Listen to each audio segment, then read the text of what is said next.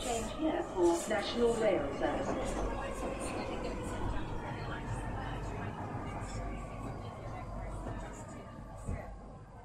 Salut și bine te-am regăsit în stația Londra. Eu sunt Manuel Cheța de la manuelcheța.com și tu asculti podcastul Un român în Londra.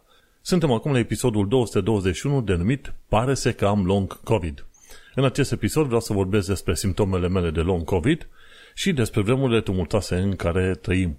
Înainte de orice vreau să fac un mic anunț. Podcastul de față este partea Think Digital Podcast Network și mă găsești pe Podbean, iTunes, Spotify, radio.com, chrislinuțatravel.com și bineînțeles pe YouTube. Nu uita să dai un like, share, retweet, tot ce se dă pe acolo ca să ajungă podcastul ăsta la cât mai mulți oameni.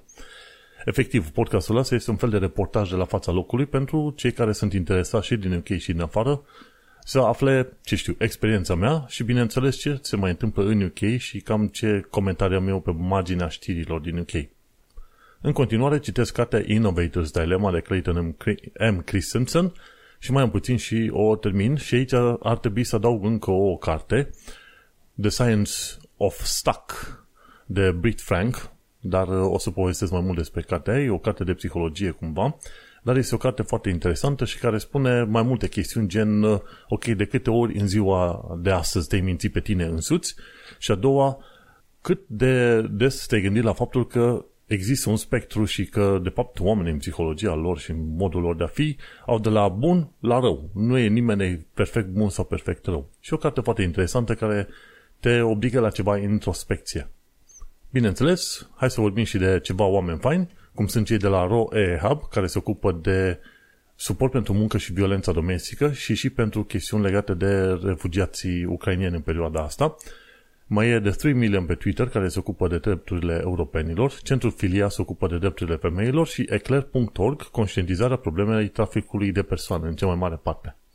Și acum că am pomenit lucrurile astea de început, uite că merg la subiectul care mă interesează în secunda asta și anume faptul că am long COVID. Și long COVID uh, înseamnă că teoretic la câteva săptămâni bune de când uh, te-ai vindecat de COVID ar trebui să ai niște lucruri, supărări sau simptome din alea care nu se pot explica într-un mod normal. Și la mine ce nu se poate explica în mod normal este faptul că am devenit alergic la aerul mai rece și asta înseamnă dacă vine o briză de aer rece pe la nasul meu sau dacă am aer condiționat în zonă și vine aer rece pe la nas, și de fapt pe la plămâni mai precis, încep să tușesc și încep să tușesc de parcă zici că mă nec, nu altceva. COVID nu mai am, m-am testat de curând, am scăpat de COVID, nu mai am treaba asta, însă uite-te că la mai bine de două săptămâni, imediat trei săptămâni de când nu mai am COVID, în continuare tușesc. Și se pare că COVID-ul ăsta mi-a lăsat ca moștenire un fel de, să zicem, alergie. Nu știu dacă este definit o alergie la aer rece, însă mi-a rămas un fel de alergie și în zilele în care iau uh, medicamentele astea antialergice din uh, cetirizină sau loratidină, atunci nu mai am tuse. Sunt cam liniștit, nu mai am niciun fel de treabă. În zilele în care nu iau cetirizină sau loratidină, medicamentele astea antialergie, atunci tușesc și câteodată tușesc de bine să mă nec. Atunci, dar doar atunci când simt aer rece pe, prin jurul meu. Când aerul este peste o anumită temperatură, gen uh, 19-20 de grade, ceva de genul ăsta, este mai ok, mai calm, nu mai am așa probleme. Dar ajung la un moment dat să tușesc, de simt că, simt că îmi vibrează plămânii, zici că e o tobă uriașă pe acolo. Și uite-te cum am intrat și eu în lungul șir de oameni care au long COVID și va trebui să-mi fac o vizită la GP, ca ei la rândul lor să mă trimite la specialist. Și apoi știi cum e treaba. O să dureze o groază de timp până ajung la GP și o să mai dureze probabil luni întregi până când o să ajung la specialist, pentru că NCS-ul este într-o groapă enormă, enormă.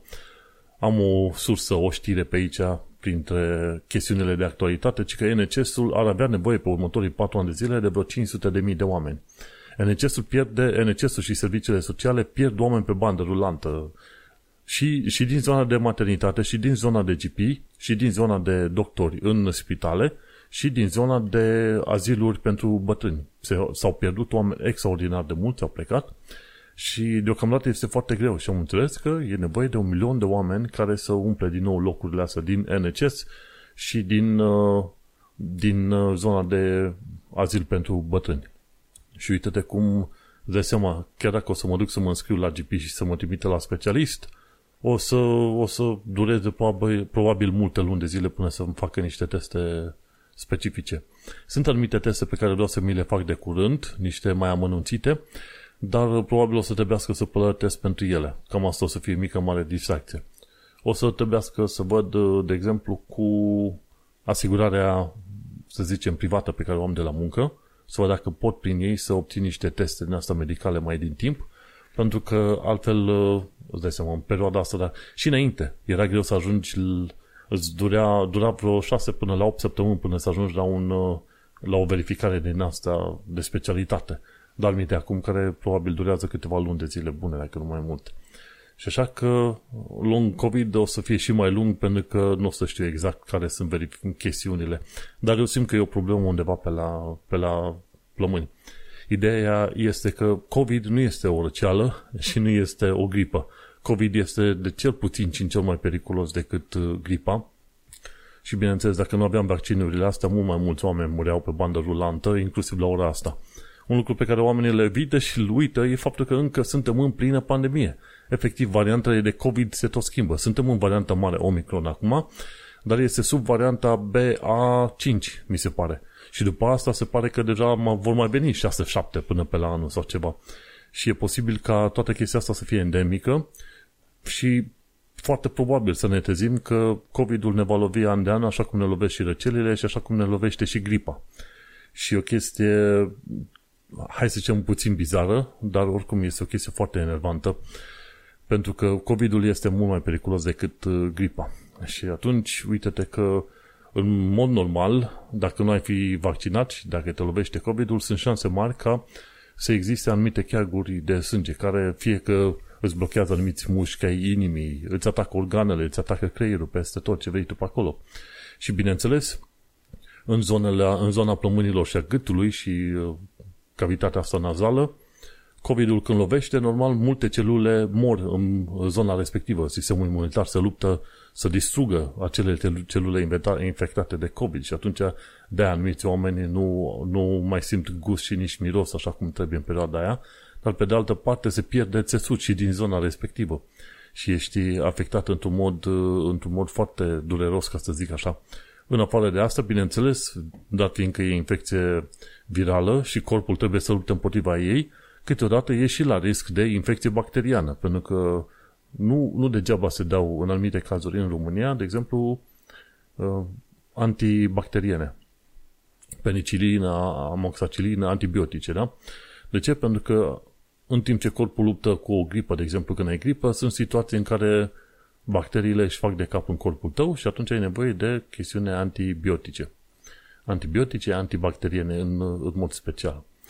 În cazul meu sper că nu e nevoie de ceva de genul ăsta, dar am avut o experiență destul de proastă, nu chiar atât de proastă ca cea din 2015. În 2015, când am făcut gripă, atunci când am venit aici în UK, am făcut gripă undeva la vreo două luni de zile de când am venit în UK.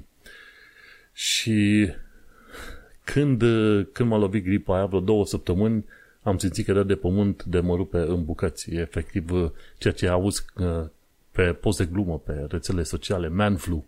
Dar aia era când simți că te neci în propriul, propriul tău mucus, parcă nu, se, nu ți se pare o idee foarte bună. Și când tușești de simți că ți se rup uh, plămânii și gâtul în 70 de bucăți. Și am supraviețuit până la urmă, dar n-a fost o experiență bună. Acum COVID-ul ăsta a fost uh, destul de supărător, enervant și uh, chiar m-am panicat la un moment dat, dar am supraviețuit. Din păcate, n-am supraviețuit pe cum trebuie, că am în continuare long COVID și Cine știe, va, va dura luni întregi. Ca anecdotă, unii oameni au scăpat de long COVID după ce au mai prins încătură de COVID, ori s-au vaccinat la un moment dat. Dar aia ca anecdotă. În anumite situații, după luni și luni de zile, la un moment dat îți revii. Dar durează, poate să dureze chiar foarte mult, chiar foarte mult timp. Un prieten de meu a avut COVID și abia la 6-7 luni de zile a început să revină cât de cât. Avea în continuare o oboseală, deși COVID-ul îl lăsase în pace. Avea o oboseală, o oboseală caracteristică. Dar uh, de-aia zic, COVID-ul nu este ca gripa, este mai rău. Dacă l-ai avut, asta nu, nu înseamnă că ai scăpat cu totul de el și te poți reinfecta. Nu la 3 săptămâni, dar te poți reinfecta după câteva luni de zile. Asta ca să știi. În continuare, pandemia de COVID există. Trăim prin ea și va mai dura încă o perioadă bună. Și aici vorbim de UK, unde e o țară destul de modernă, unde oamenii s-au vaccinat peste 90 și ceva la sută, gândește-te cum o fi în uh, multe alte țări. Și în România, rata de vaccinare este mult mai mică, am înțeles, pe, pe la vreo 60%. Și pe acolo circulă COVID-ul printre oameni, rupe la greu în toate direcțiile și riști acolo, te duci odată cu, cu trenul la o plimbare sau cu autobuz, riști mai mult să te îmbolnăvești acolo decât aici. Și m-am îmbolnăvit de COVID în avion când am venit din, din Spania, în direcția asta la altă, nu în UK. Dar asta e, mergem pe mai departe, și că vremurile tumultoase în care trăim și asta cred că trebuie să, discu- să sar direct la actualitatea britanică și londoneză, că altfel nu, po- nu pot să pomenesc de aceste vremuri tumultoase, știi? Și anume, hai că din știrile pe care le-am pregătit aici o să pomenesc de acele vremuri tumultoase și una dintre ele uh, este cea cu NHS-ul, știi, care are pierdere enorme de personal. Oamenii ăștia au fost supra-solicitați în vremea pandemiei și acum nu mai fac față, știi? Au nevoie de pauză, de obosea, de odihnă, de ce vrei tu pe acolo. Și sunt oameni care s-au regândit, mă, poate nu e tocmai stilul de meserie și viața pe care vreau să o am în continuare. Așa că NHS este în criză, este, este în criză majoră, spitalele nu pot lua oameni, ambulanțele stau în uh, zona spitalelor câteodată și 9 ore, 10 ore, 17 ore, ceva de genul ăsta, știi? Este, este o chestie extraordinar de supărătoare. O altă criză care este, chiar acum s-a vorbit de ea, este sectorul de maternitate. Pierde iarăși pe, și asta personal la greu. Înainte, dacă într-adevăr aveai uh, unul la unul persoane care se puteau ocupa de o femeie gravidă, uite acum, de fapt, uh, un, uh, un singur om trebuie să se ocupe de mai multe cazuri din asta și atunci este dificil să reușești să oferi calitatea de servicii așa cum trebuie. Așa că și sectorul de maternitate pierde la greu. Un alt sector care este lovit la greu în perioada asta este și cel al muncii. Îți dai seama, Brexit, a lovit și atunci o bună parte din oameni au plecat, alții nu mai vor, vor să revină, UK-ul nu aduce suficient de mulți oameni să se să acopere necesarul, sunt, uh, sunt o tonă de oameni în UK care nu vor lucra și nu vor vrea să lucreze în tot felul de domenii. Și ce se întâmplă? Odată cu COVID-ul, oamenii s-au reorientat puțin, ci că 378.000 de oameni au devenit inactivi economic. O parte dintre ei și-au regândit uh, opțiune și au zis, știi ce, am un partener, am ori am o situație, ori am o pensie sau ceva și nu mai am chef să, să lucrez, mă duc pe chestiuni mai minime, dar vreau să am o viață mai, mai ok și mai liniștită. Și atunci gândește-te, UK-ul a pierdut cu ocazia COVID-ului 378.000 de oameni, efectiv de oameni. Nu au murit acei oameni, desigur, dar au pierdut 378.000 de muncitori. Să nu uităm că UK-ul a pierdut și 200.000 de oameni la, pe, pe terenul ăsta al COVID-ului, că au uh, murit, efectiv, dintre care probabil mai bine de o treime erau bătrâni în aziluri, dar să nu uităm, restul de 100, 100 și ceva de mii erau probabil o bună parte dintre ei oameni muncitori. Și uite, așa COVID-ul ți-a mai și ras 100 și ceva de mii de oameni muncitori, aproape 400 de mii au, n-au mai vrut să fie activi pentru că COVID-ul le-a schimbat perspectiva de viață, mai e Brexitul care a alungat o parte din oameni și care a blocat o altă parte din oameni să mai vină și atunci uite-te cum ești în criza locurilor de muncă, se specifica de, ce știu, un milion și ceva de oameni care ar fi necesar să ocupe uh, locuri de muncă peste tot prin țara asta.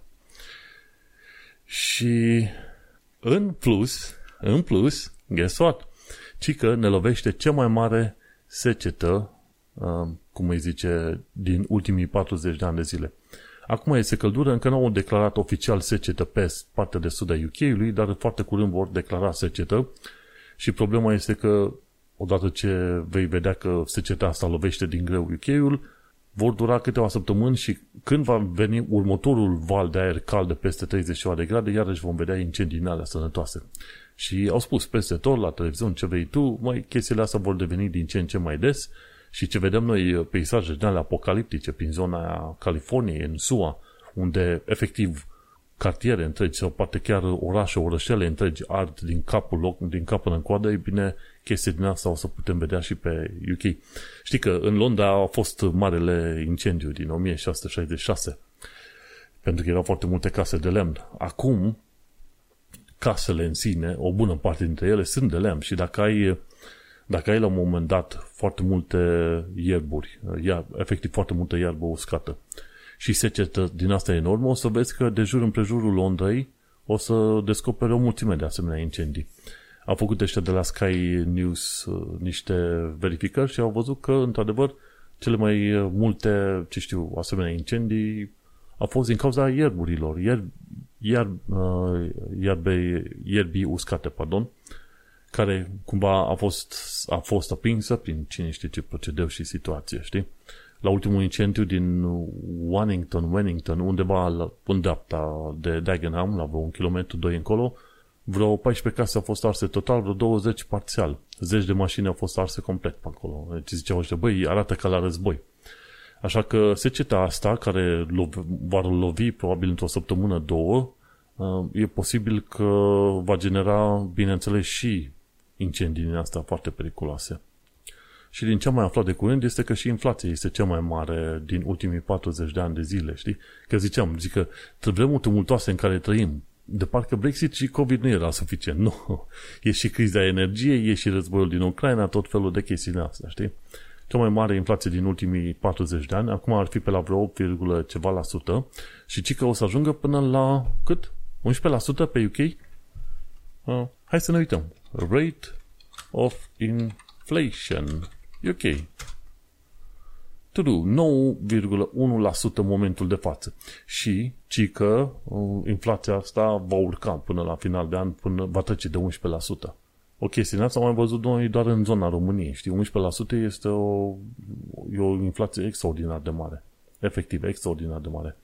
Asta înseamnă că într-un an de zile banii tăi își vor pierde aproape 10% din valoare, dacă îi ții cash, știi? Și cam asta e problema. Și Consumer Price Index, ci că a crescut cu 9,1% în ultimele 12 luni, comparat cu, uh, cu mai 2021. De fapt, acest Consumer Price Index se calculează întotdeauna comparativ cu 12 luni de zile în urmă, știi? Și ce e Consumer Price Index? Înseamnă că pe UK cel puțin se verifică 700 de produse, produse și servicii diferite, de la energie electrică până la, ce știu, mâncare, haine, ce vrei tu pe acolo. Și pe 700 de produse, servicii diferite se face prețul. După aia se compară cu anul trecut. Și acolo obții CPI-ul. Și de obicei acest CPI este folosit și la creșterea, să zicem, anuală a salariilor când lucrezi în tot felul de firme. O perioadă bună, firmele, când așa, când era CPI-ul pe la vreo 0 până la 2%, firmele an de an îți măreau un salariu, cel puțin am lucrat eu, mărea salariul cu, ce știu, 1, 2, 2 sau chiar 3% să acopere inflația, știi? Acum gândește-te, 10% mărire de salariu doar ca să acopere inflația este foarte mult și nu mă aștept ca aproape nicio firmă să facă o asemenea creștere de salariu pe nicăieri, înțelegi? Și uite-te cum ai aflat și tu cum se face acest, cal- acest calcul de inflație, în modul cel mai simplu. 700 de produse, servicii diferite, se compară prețul de acum cu, cu cel de anul trecut și atunci vezi, uite, a crescut cu 9,1% față de anul trecut și va ajunge și pe la 11%. Și peste tot se bănuiește că ne paște o recesiune. La final de an, ori la anul, ceva de genul ăsta, și o recesiune care s-ar putea să dureze, ce știu, vreo 2 ani de zile, ceva de genul ăsta. Așa că dacă ai bani, uh, e bine să nu te arunce iurea să cheltui în nebunie mare, ci să-i ții puțin la, la șosete, la ciorap, la saltea sau alte chestii de acolo, pentru că ne cămpaște recesiunea. Bun. După ce am dat o veste în asta bună, ce alte chestii legate de vremea tumultoasă în care mai trăim? Păi, o altă chestie interesantă care apare și care e un fel de mini-criză este faptul că diferențele de cultură duc la necazuri în cazul refugiaților ucrainieni. Și în principiu este vorba de faptul că în UK e un mod în care te comporți și vorbești și uh, stai la locul tău unde te duci acolo și în Ucraina e altul, ok? Dar asta e una dintre chestii. A doua dintre chestii este faptul că probabil nici cei care găzduiesc refugiați, nici refugiații, nu înțeleg normele, să zicem, normele ONU legate de asta, refugiați, înțelegi? Ce trebuie să-i dea refugiatului și ce poate să ceară refugiatul, știi? Și sunt tot fel de grupuri în asta de Facebook în care britanicii încep să se plângă tot din ce în ce mai mult că ăsta, refugiații ucrainieni pe care îi primesc, nu au un comportament uh, adecvat. Și au fost situații în care au scos afară, ce du-te, du-te la plimbare, că cumva um, refugiații aveau pretenția, ok, dacă mă hostez, mă ții la tine în casă, tu să-mi dai exact aceleași condiții pe care le ai tu. Ori oamenii aia îi ajută pe refugiați, ok, îți dau o casă, o masă, ce vrei tu, dar trebuie să respecti un program și eventual dacă te ajut cu mâncare sau ceva, te ajut într-o anumită limită. În niciun caz nu o să-ți dau eu absolut tot ce am eu, ci te ajut într-o anumită limită să existe așa o chestie de supraviețuire, știi, ceva de genul ăsta. Și cumva se pare că există un fel de disconnect. Informația asta nu este transmisă refugiaților ucraineni. Să le spună una la mână, măi, trebuie să învățați despre cultura locului, a doua, trebuie să aveți niște reguli pe care trebuie să le respectați în casă și a treia, vedeți să vă țineți pretențiile la un minim, minim posibil. Și atunci apar diferențele din asta de cultură, mulți oameni nu se prea înțeleg între ei și atunci îți dai seama că sunt situații în care am înțeles că există, ce știu, mi se pare mii de refugiați, în special e vorba, când zici de refugiați, în special e vorba de femei, care au ajuns uh, homeless pe UK. Mii? Nu, scuze, cred că era vorba de sute ceva, nu mai știu unde era statistica aia. Sute de refugiați care sunt, au ajuns homeless pe UK pe probleme din asta, diferențe de, de cultură. Și asta e o criză destul de mare, un lucru pe care nu l-au știut oamenii și dacă urmărești tot felul de grupuri în asta la, la discuții de, legate de refugiați în UK, uh, la un, cred că era la un moment dat un grup, mi-a spus cineva, Sunflower ceva, Sunflower ceva. Și pe grupul ăla, în principiu, inițial se spune, ok, cum să ajutăm, cum să aducem sfaturi și ce vrei tu pe acolo. Și după aia, după un timp, au început uh, gazdele britanice să se plângă din ce ce mai mult. Băi, uite, am pățit cazul ăsta, am pățit situația asta, am pățit situația asta și după ce pleacă setul ăsta de refugiați, nu să mai am, uh, mai accept refugiații noi. Și după aia am, a, s-a trecut acum la altă fază în care, într-adevăr, refugiați uh, uh, ucrainieni au descoperit grupurile astea și intră pe grupuri să întrebe, ok, aveți, vreți careva să ne găzui și pe noi pe aici pe acolo. Și oamenii sunt, uh, au început să fie cam mucles, așa, pentru că au zis, bă, noi vrem să ajutăm, dar uh, nici nu vrem să avem de-a face cu necazurile pe care ne le face sau ne le aduceți pe cap, așa. Și atunci este nițel problematic, înțelegi? Și o chestie care nu s-a, nu s-a prea discutat. Și abia acum începe să iasă cumva la suprafață. Ai nevoie și de mediere, autoritățile locale trebuie să fie ceva mai bine pregătite. Am înțeles că ROE Hub au făcut o chestie mai inovativă în privința asta și au reușit să acapareze câțiva, să zicem, refugiați ucrainieni ca să acționeze ca voluntari, să ajute cu traducere în ucrainiană, rusă, ce vrei tu pe acolo, și în felul ăsta să medieze cumva în, în relațiile dintre, ce știu, gazde și cum îi zice, și refugiați. Și cam, cam asta este problema. Nu se discută, băi, diferențe de cultură, trebuie să respecti un program, tu ai un statut de refugiat, ca statut de refugiat asta nu înseamnă că tu ai drepturi de pline pe locul în care te duci pe acolo, știi? Important e că ai undeva unde să locuiești, să, să fii protejat și să ai ceva de mâncare cât de cât pe acolo, știi? Și au fost și situații în care refugiați ucrainieni s-au dus și la food banks și cei de la food banks au zis, mă, astea sunt pentru oameni care chiar n-au de mâncare, știi? Și atunci apar și acolo discuții de genul ăsta. Și discuții de genul ăsta au apărut, mi se pare, și în România cu refugiații, că la un moment dat, când unii oameni îi ajută pe alții, pe refugiați, și refugiații vin cu oarece, am înțeles eu, pretenții. și le s-a spus, bă, bucură-te că ai undeva unde stai, nu facem afaceri pe spatele vostru sau alte chestii, știi? Erau tot fel de discu- discuții la un moment dat în, în legătură cu, ce știu, cu banii aia de mâncare, ce vrei tu pe acolo, înțelegi? În funcție de situație. că guvernul uh, român trebuia să dea undeva 20 de lei de zile de, pe zi de mâncare pe persoană. Și a fost tot fel de discuții în funcție de înțelegerile avute cu oamenii pe acolo, știi? Și la un moment dat uh, unii refugiați ucraineni și pe România cereau, ok, dă-ne și banii de, de cazare, că tu primești cine caza la un moment dat refugiați, primea și, mi se pare, de la guvernul român 50 de lei pe zi de persoană. Ca un fel de ajutor de cazare ce vrei tu pe acolo. Și au fost și acolo discuții din alea și știu de cazuri de oameni în care, care au ajutat și nu vor mai ajuta în continuare. Zice, bă, e prea multă agitație, guvernul mai mult s-a băgat peste noi și ne-a dat peste cap și preferăm să nu ne mai batem capul, mai bine donăm undeva niște bani decât să aducem refugiați în casă și pe aia să ne pomenim că uh, ei au anumite așteptări, nu sunt discutate cu noi și la un moment dat uh, să iasă tot felul de din, uh, discuții din alea. Și așa că, uite, iarăși avem o altă chestie legată de vremurile astea tumultoase în care trăim și e, e, e un subiect foarte bine de, de documentat și de gândit, înțelegi, toată chestia asta.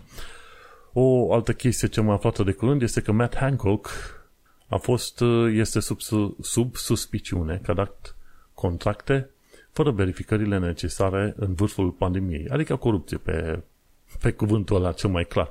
Dar au dat, mi se pare miliarde întregi, miliarde întregi în contracte au fost date către firme fără să se facă verificările necesare.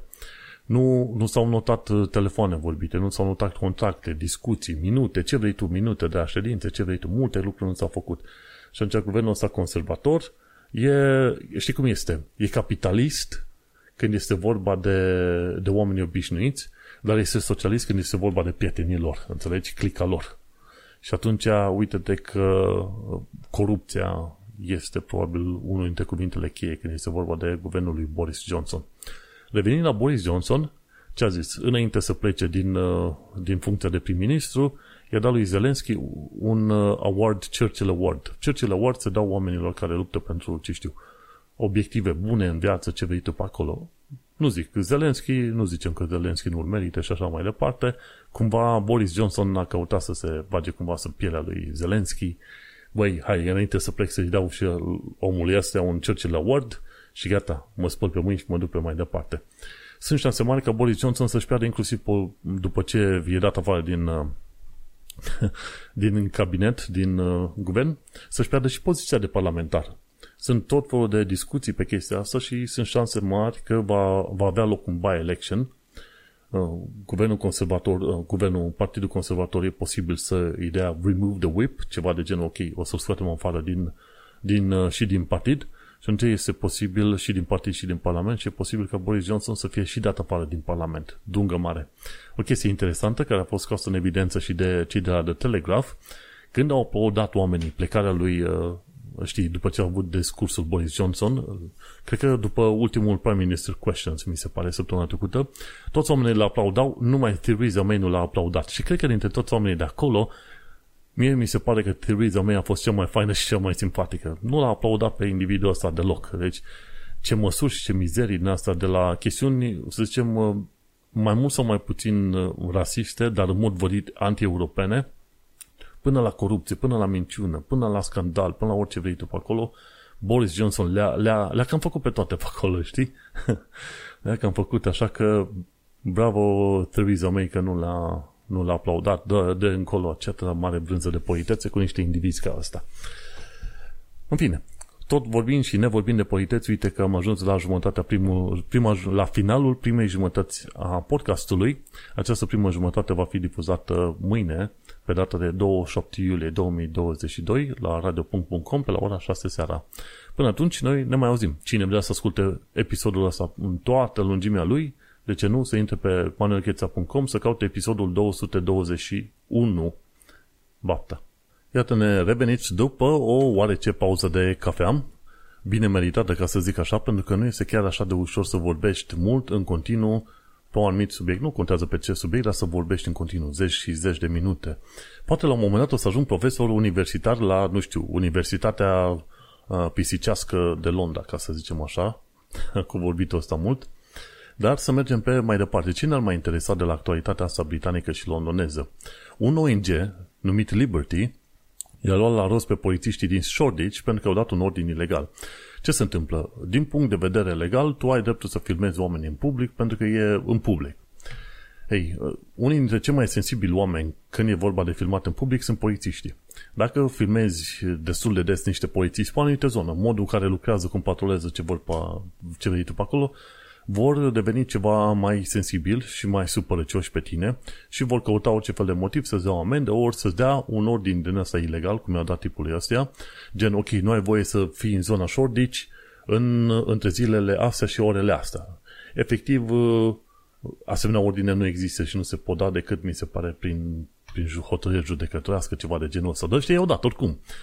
Și atunci când uh, pe politici nu îi uh, cam ataj la orgoliu, ei uh, se vor, vor comporta cam, cam ca polițiștii din România, ceva de genul ăsta. Hai să nu ne învârtim în jurul cozii, cam asta vor face. Și atunci e un ONG Liberty, odată ce omul nostru a primit acest ordin să-l mai viziteze șordici în, în anumite ore, respectiv seara, când îi filma ei pe, el pe polițiști, uh, Liberty a luat legătura, s-a uitat, zice, oh, ăsta este ilegal, le-au trimis un, uh, un document la ăștia, la polițiști și a spus, mă, vedeți că sunteți cam, uh, cam ilegal și dacă ajungem la judecată, o să pierde și o să fiți făcuți de râși, râși, de râs. Și uite-te că e bine să cunoști, uite, ONG Liberty, bun de știut. În caz că ești într-o situație în aia în care simți nevoia să pot filmezi polițiștii și aia eventual îți dau amendă sau ceva, uite, există un ONG numit Liberty, care se ocupă de civil rights, drepturi civile. O, cu ocazie cu care, uite că am pus un link către CrimeBudge. CrimeBudge este înapoi. Uh, și CrimeBudge luase o pauză pentru că a lucrat la o carte sper să o scoată, să o publice undeva prin septembrie sau octombrie încolo și atunci o să cumpăr și eu. Și în cartea aia, CrimeBudge vorbește foarte des de tot felul de chestiuni legate de lege și în principiu interacțiunea cu poliția. Uh, nu iau cartea aia și nu vorbesc de chestiile astea ca să zic ok, politiștii sunt răi prin natura lor sau trebuie să fie adracu împotriva politiștilor sau nu. Ci în ideea ca tu să știi care sunt drepturile tale și până unde se poate întinde cineva sau în special polițiștii cu diverse cerințe pe care le-ar avea la adresa ta, înțelegi, tot felul de chestii, știi? Și atunci abia aștept să iasă cartea aia, o să o cumpăr, o să o citesc și bineînțeles o să pomenesc de ea pe podcastul ăsta. Cum am zis, nu urăsc nici eu și probabil nici tipul ăsta nu urăște polițiștii, dar este interesat ca relațiile dintre polițiști și cetățenii obișnuiți să fie, uh, să zicem, ok profesionale. La fel, comportamentul cetățenilor față de polițiști să fie și asta profesional, distant ce vrei tu pe acolo. Deci, watch this space, ca să zic așa. Și dacă ai vreun fel de problemă în asta cu polițiști care parcă își cam întrec uh, uh limitele, caută ONG-ul uh, Civil, uh, Civil uh, uh, Rights Liberty. Liberty. Mergem pe mai departe. Ce am aflat de curând este că o petiție pentru a adăuga limba română între limbile facultative la GCSE, adică pentru școlile generale, a fost refuzată de guvernul UK și a fost refuzată că ci că ar fi prea puțin români. guvernul UK s-a folosit de o statistică din 2011 și au refuzat-o când, mă, de curând. Hai să văd când a fost făcută petiția asta, știi? More details, asta, deadline 10, cumva uh, acum o lună, acum o lună, două, ceva de genul ăsta a fost făcută petiția asta. Și mi se pare o petiție interesantă. Unii oameni sunt de acord cu ea, alții nu sunt de acord cu ea. Până la urmă, dat fiindcă la, la limbile astea facultative este la un moment dat și chineza și poloneza și alte limbi, de ce n-ar fi și româna? Dar fiindcă, din ce am înțeles eu, România ar fi cam a doua naționalitate ca număr după polonezi în UK. Asta după informații neoficiale. După informații destul de oficiale, UK-ul ar avea undeva pe la vreo 460.000-500.000 de locuitori, conform datelor alea de la Settle Status ăștia de la Home Office n-au publicat, mi se pare, aplicanți pe etnii, pe țări de unde au venit. Au publicat aplicații. Ori fiecare om sunt șanse mari că a, f- a avut măcar vreo două aplicații, știi? Și numărul total de aplicații legate de români sunt 1,2 milioane, dar numărul de aplicații nu este tot una cu numărul de oameni.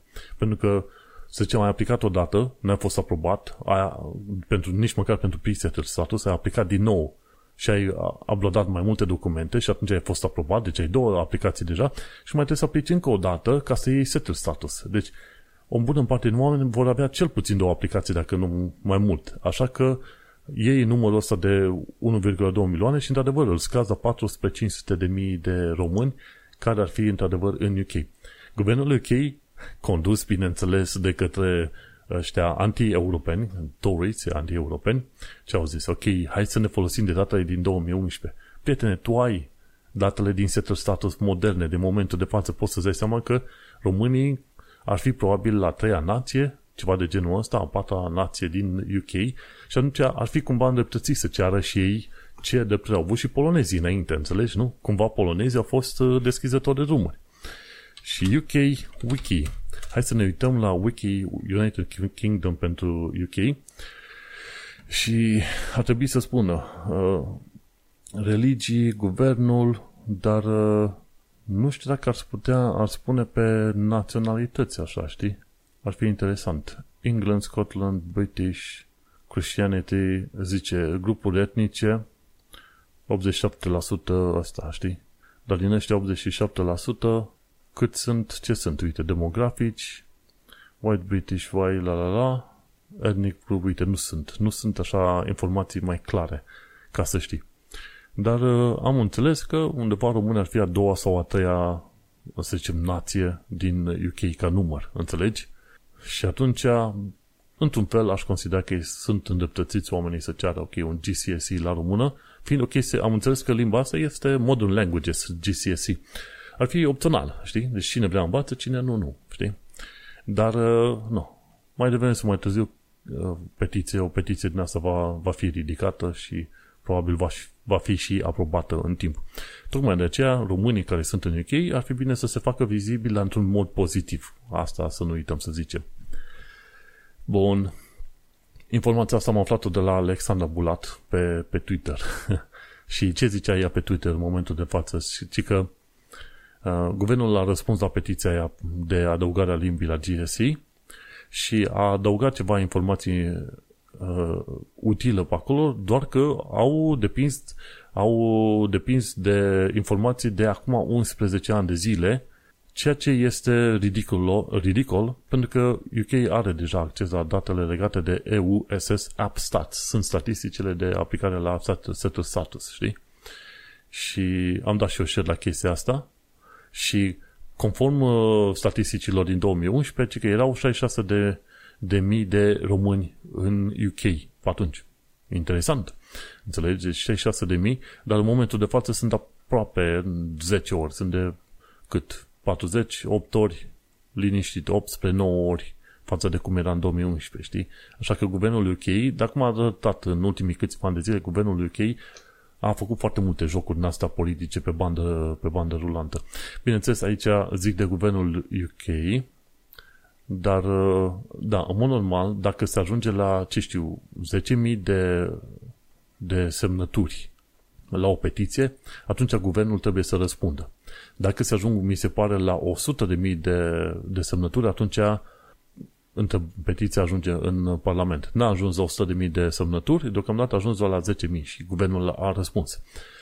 Mai mult ca probabil, dacă ar ajunge la 100.000 deci dacă ar ajunge la 100 de mii, atunci s-ar discuta în Parlament și în Parlament ar zice, stai că de fapt au motiv ăștia să ceară, pentru că uite-te că există de fapt aproape 600, 500 de mii de oameni pe acolo, știi? Și ne-am semnat petiția, deci ia hai să semnăm și noi. Așa. Nu stăm pe acolo.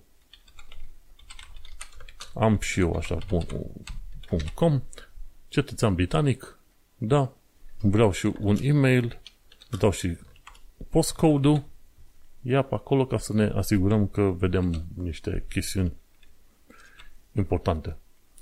Bun, hai că am semnat și eu petiția asta cu numele meu, mergi pe mai departe. Yes, asta e adresa mea, te rog frumos. Will not, if you, until you click the link in the email. Ok, mersi, fine. Ia trimitem linkul din email. Pac, am... Yay, puf. Bun, și am semnat petiția asta o mai, mai dau pe mai departe, dau și pe Facebook și cam așa. Bun. Am făcut și o, o, o mică activitate în asta civică, de ce nu? Caută și tu petiția asta. Am dat-o pe Twitter pe acolo, dar am dat-o și în show notes.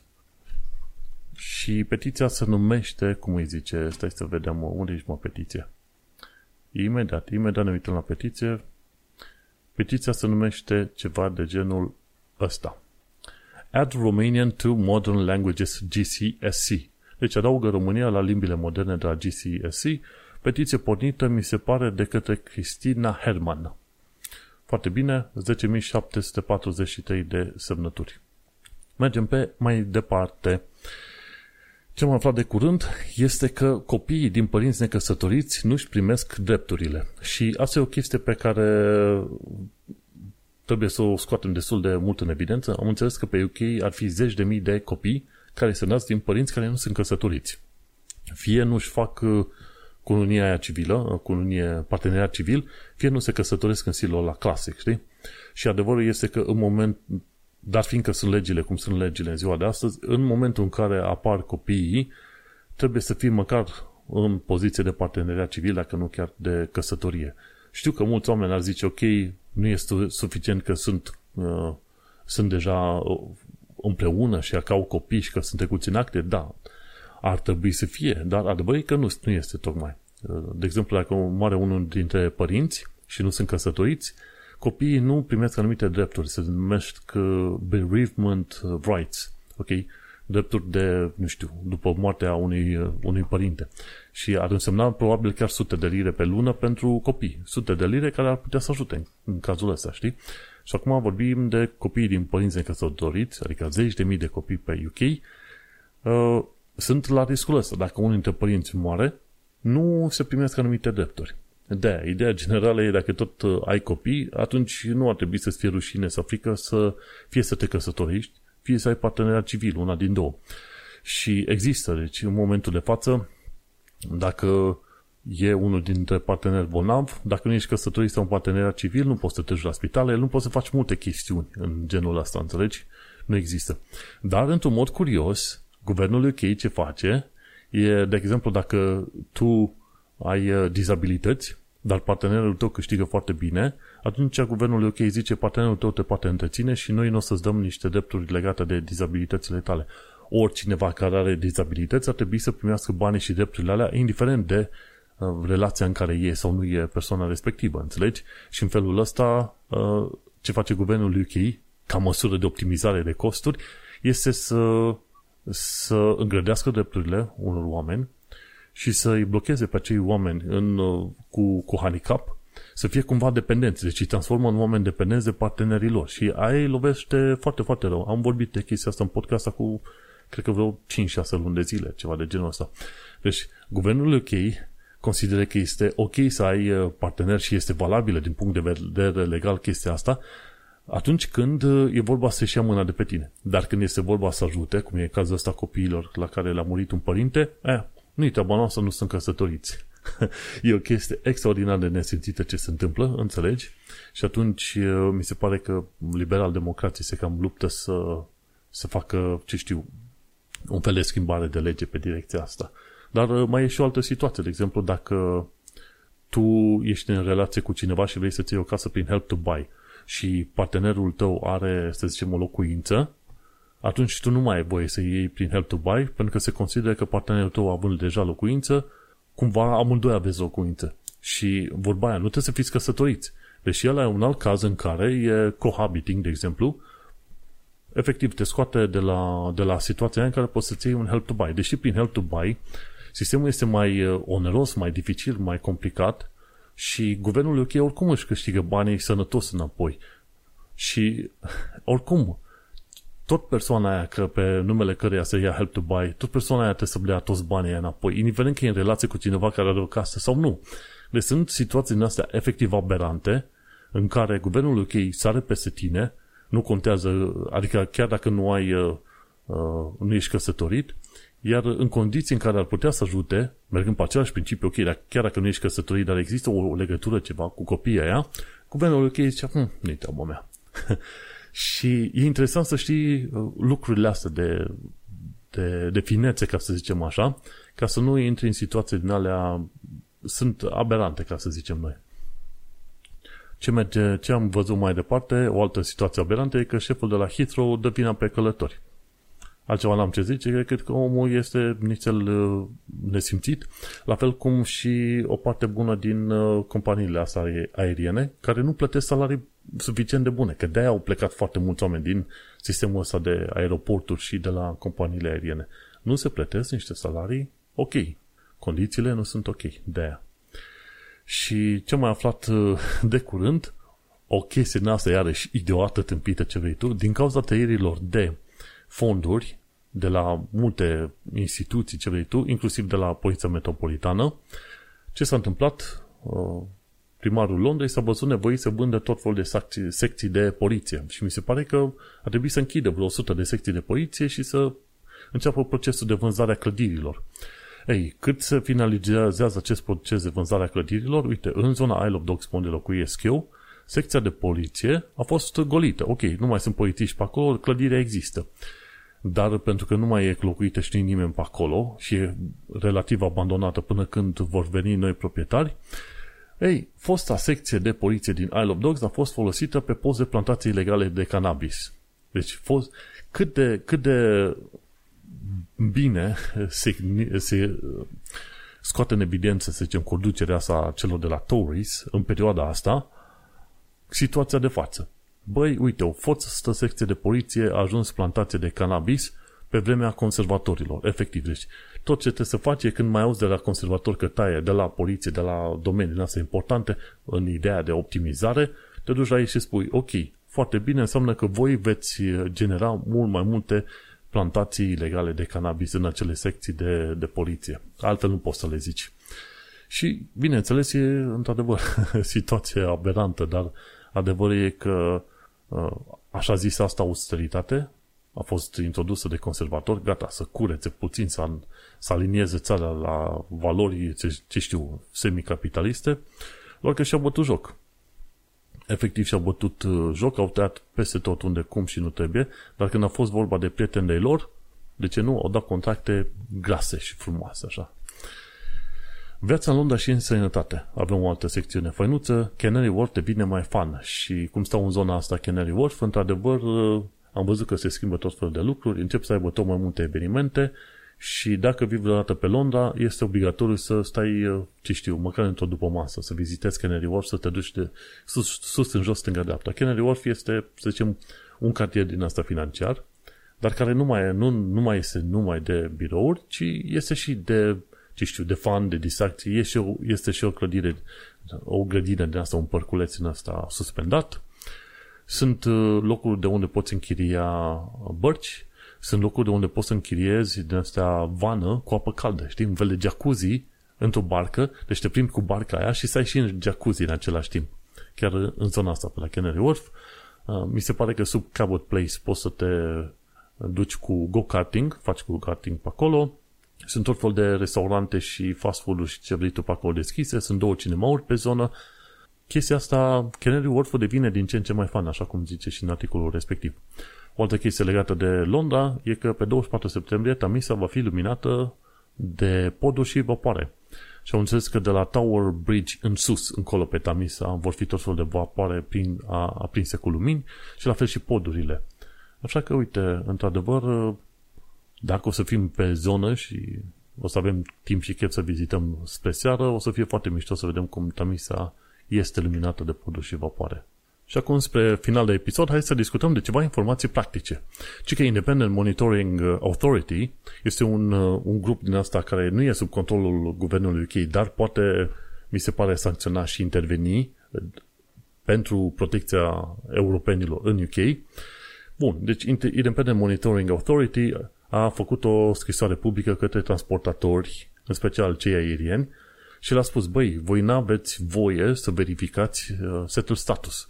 Ceea ce trebuie să verificați este că pașaportul și buletinul să fie valabile. Deci, când uh, ești în situația în care Ryanair, de exemplu, nu vrea Ryanair, British Airways și altele, nu vor să te lase în avion fără să-ți verifice setul status, atunci trebuie să le spui clar, băi, n-aveți voie, uite, este scrisoare publică deschisă, voi ce aveți voie, să verificați este dacă buletinul meu ori pașaportul sunt uh, valabile. Nu dacă eu am un setul status acolo, înțelegi? Și o nesimțire mare pe care am văzut că au făcut-o, mi se pare, cei de la, uh, de la Ryanair și mi se pare și EasyJet. Nu odată, ci de mai multe ori. Și tocmai de aceea a ajuns și la Independent Monitoring Authority. Ideea e că și guidance-ul de la Home Office spune chestia asta. Băi, nu verifica pe oamenii respectivi de setul status. Nu e treaba voastră. Verificați dacă au actele moderne. Adică în, în limita normală, știi, acte valabile. Și e o nesimțire mare ce au făcut în tot felul de situații din astea, cum îi zice, companiile astea aeriene. Bun de știut. O altă informație practică, sau mai puțin practică, pentru cei care sunt foarte pasionați de căile ferate, ci că în UK există 2581 de stații de tren active, ok? Și mi se pare că e un tip care le-a vizitat pe toate și a făcut și un, uh, un website care se numește Every Last Station. Și omul ăsta le-a vizitat pe toate. Efectiv, tipul ăsta le-a vizitat pe toate și cum îl cheamă pe tip? Uh, am și uitat numele lui. Hai mă, zim, zim mă. Zim mă. În fine, e un tip a, cum zice, a vizitat toate stațiile respective, respectiv 2581 de stații active pe UK. Foarte tare faza asta. Ce mai aflat de curând este că cea mai nouă stație din, uh, de, de cale ferată din UK este Reston, am pus link acolo în show notes, și că de-a lungul timpului a fost închise 6800 de stații de tren în tot UK-ul. Gândește-te! Asta e, e foarte tare figura asta. Și sunt timpii ăștia care fac uh, verificări cu hărțile, cum se numesc ei. Paul and Rebecca Whitewick. Ei se duc și verifică hărțile astea vechi, uh, se duc canale, drumuri vechi, ce vrei tu, monumente foarte vechi și chiar spuneau în, uh, în filmul ăsta lor, mai 6800 de stații de tren au fost închise în UK. Multe, multe.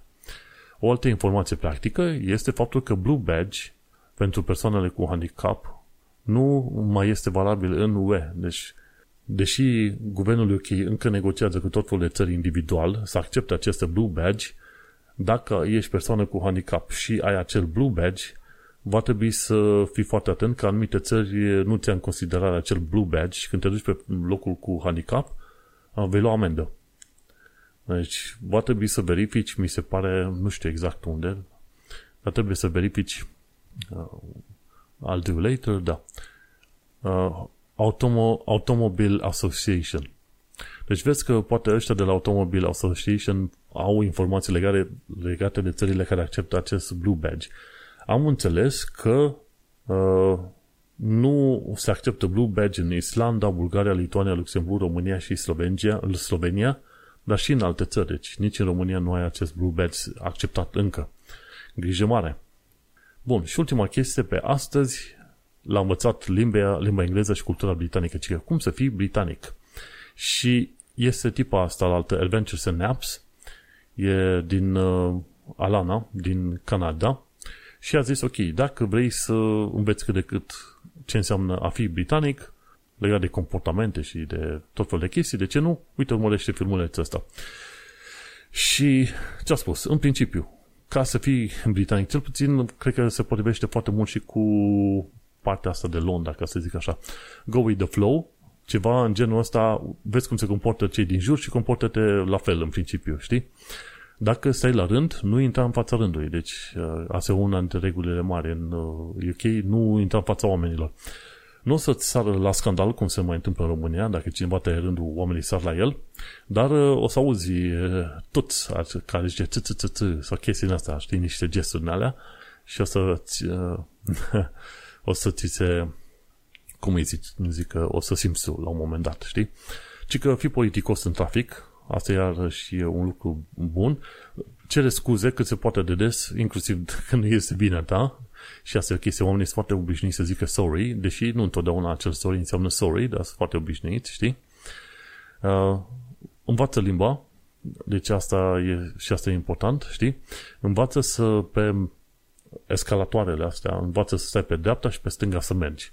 Asta e o chestie pe Londra. Fii obișnuit să fii servit cu un ceai oriunde te duci, chiar și când se plictisesc oamenii vorbesc de un ceai, de exemplu. Și de exemplu, învață-te că vremea asta va fi mai capricioasă, cel puțin pe Londra, nu înseamnă că plouă tot timpul, și învață-te să mănânci mâncăruri din asta mai, mai ciudățele, gen un curry sau alte chestii pe care în mod normal nu le ai prin România. Și asta sunt câteva chestiuni cum, care să te ajute cumva să fii mai britanic, să mai apropie de britanici. Într-o zi cred că facem un episod complet și probabil o să am și invitați aici să discutăm, băi, ce chestii britanice le-ai prins, ce nu le-ai prins și cum a fost experiența ta. Dar vedem în timp. Eu mă gândesc la unul de oameni pe care i-aș invita și să-i întreb, ok, un episod întreg să fac pe chestiunea asta, ok. Te simți britanic, ce te face să te simți britanic, ce te face să nu te simți britanic. Și cu asta am terminat secțiunea asta. Iată, ne ajungi la final de podcast. Ar fi, ar fi multe, multe de zis, dar uh, hai că ne oprim aici. Episodul 221 pare să cam long COVID. Am vorbit de simptomele mele de long COVID și despre vremurile tumultoase în care trăim în momentul de față. Eu sunt Manuel Cheța de la manuelcheța.com și tu ai ascultat podcastul Un Român în Londra. Data este 27 iulie 2022. Noi ne mai auzim pe data viitoare și, de ce nu, e mail comentarii, recomandări, toate sunt binevenite. Succes! Change here for National Rail Services.